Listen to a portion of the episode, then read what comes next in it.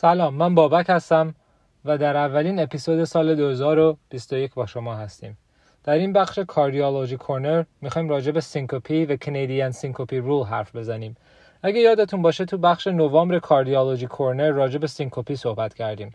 اگه بخواید می‌تونید برید اون اپیزود گوش بدید که چیزایی که راجع به اون syncope صحبت کردیم براتون تازه بشه. راجع به این حرف زدیم که syncope و pre-syncope یه جورایی در واقع تفاوت چندانی ندارن. و راجع به این حرف زدیم که admit کردن همه بیمارهایی که syncope دارن مخصوصا اونایی که low risk هستن فایده زیادی نداره مخصوصا وقتی workup شون توی emergency department یا توی بخش اورژانس منفی باشه. مهمان این برنامه دکتر امال متو هست. راستش در برنامه قبلی اشاره کردیم به Canadian Syncope Rule. در مارچ 2020 یه تحقیق جدید در Journal of American Medicine JAMA چاپ رسید که یه جورایی externally validate کرد Canadian Syncope Rule و برای همین می‌خوایم امشب راجع به اون تحقیق صحبت کنیم. بیاید اول از همه syncope رو با هم تعریف کنیم. تعریف syncope یا یه جورایی از هوش رفتن چیه؟ وقتی بیمار از هوش میره برای مدت کوتاهی و بعد به حالت عادی برمیگرده. برای همین مثلا بیمارایی که به خاطر کم بودن قند خونشون غش می‌کنن اون syncope نیست. باید مریض از هوش بره برای مدت کوتاهی و بعد به حالت عادی برگرده. برای همین به این syncope میگیم. حالا بیاید با هم راجع به Canadian Syncope Rule حرف بزنیم و اونو مرور کنیم. این یه جورایی یکی از معدود decision making tool هایی هست که نمره منفی داره. چندین بخش داره و ما اگه وقتی از اون استفاده می‌کنیم می‌تونیم از منفی 3 تا 9 بگیریم. یه بخش اولش اینه که آیا مریض syncope ش vaso بوده یا نه؟ چه موقع مریض vaso معمولا وقتی مثلا یک جای شلوغ وایستادن برای مدت طولانی یا وقتی که آمپول می‌بینن غش می‌کنن یا به خاطر ترس یا دلهوره غش می‌کنن اینا vasovagal ه برای همین اگه ما فکر کنیم که مریض syncope ش vasovagal بوده منفی یک می‌گیریم. اگه vasovagal نباشه داستان اون syncope صفر می‌گیریم. نکته دوم اگه بیمار مریضی قلبی داشته باشه مثبت یک می‌گیره. مریضی قلبی مثل atrial fibrillation, chronic artery disease یا congestive heart failure. اگه مریض مشکل قلبی نداشته باشه اون وقت شمارش صفره. نکته بعدی این decision making فشار خونه. اگه سیستالیک بلاد پرشر مریض یا بالای 180 باشه یا پایین 90 مریض مثبت دو می‌گیره. اگه بالای 90 یا زیر 180 باشه اون وقت صفر می‌گیره.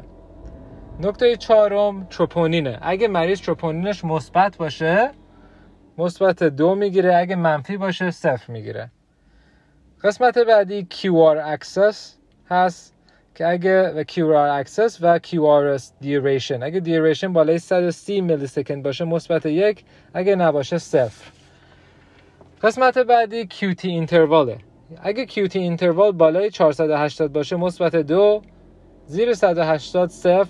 و در آخر اون diagnosis یه که شما به اون syncope می‌دید. اگه فکر کنید بیمار cardiac syncope داشته و معمولا cardiac syncope وقتی که بیمار یه دفعه بدون هیچ علائمی غش می‌کنه. اون موقع مثبت دو می‌گیره. اگه فکر کنید مریض vasovagal بوده اون موقع منفی دو می‌گیره. اگه هیچ کدومش صفر.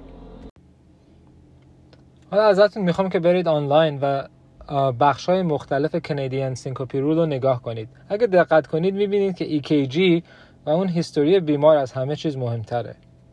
Canadian Syncope Rule به adverse effect یا علائم بد در سی روز بعد از syncope نگاه می‌کنه.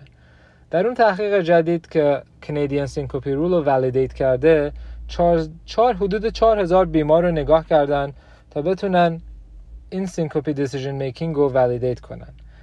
اگه low risk باشن می‌تونیم اونا رو discharge کنیم. اگه high risk باشن اونا رو می‌تونیم admit کنیم. اما همونطور که می‌دونید سوال اصلی یا یه جورایی تصمیم سخت وقتی اون گروه medium risk هست. اون گروه medium risk رو باید چه کنیم؟ باید discharge کنیم یا admit یه جورایی تو این تحقیق نشون داده که اگه این گروه medium risk adverse outcome شون حدود 8 درصده و احتمال مرگ این گروه medium risk حدود یک دهم درصده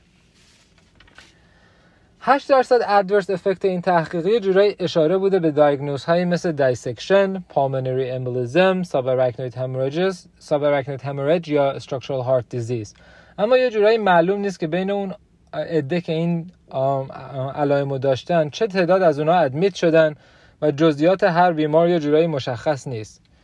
یه مورد دیگه در مورد Canadian Syncope Rule استفاده از تروپونینه.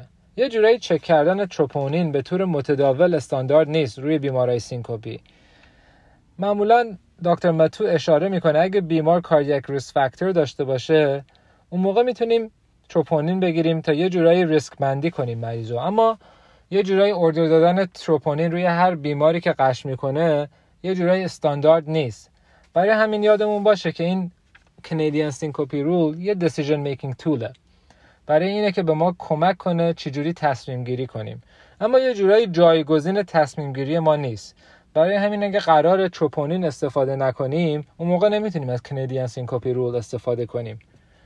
همونطوری که اگه troponin order ندیم اون موقع HEART score رو نمی‌تونیم استفاده کنیم. در آخر اپیزود هم اشاره داشتیم به یک decision making tool جدید که به تازگی چاپ شده. این تحقیق به تازگی از Annals of Emergency Medicine چاپ شده و اسمش هست Faint Score. Faint Score مخفف اینه. F History of Heart Failure. A برای اریتمیا. I برای Initial EKG N برای BNP و T برای تروپونین یه جورایی یاد داشتن و حفظ کردن این سخته. اما هنوز یادمون باشه که این decision making tool هنوز validated نشده. اما دو تا نکته مثبت که داره اینه که اون decision making tool روی بیمارای 60 سال یا بالای 60 سال بوده و pre-syncope هم مثل syncope شامل بیمارا بوده. برای بیمارایی که diagnose دیگه ای داشتن مثل AFib یا heart failure اونا exclude شدن از این تحقیق. اسفامی اشاره می‌کنه یه مشکل اصلی این decision making tool اونه که اون روی بیمارای syncope اصلا BNP نمی‌گیره. اما اومتو هم تایید می‌کنه که order دادن روتین تروپونین و BNP روی بیمارای syncope شاید لازم نباشه. یه جورایی اونا non-specific marker هستن. برای همین اون بیماری های اون بیمارهایی که مریضن BNP یا تروپونینشون به احتمال زیاد مثبت خواهد بود. در صورتی که اکثر اوقات منفی خواهد بود و order دادن BNP روی به صورت روتین و استاندارد روی بیمارای syncope هیچ پیشنهاد نمیشه. در آخرم امامتو اشاره می‌کنه که FAINT score تنها برای cardiac adverse effect syncope بوده.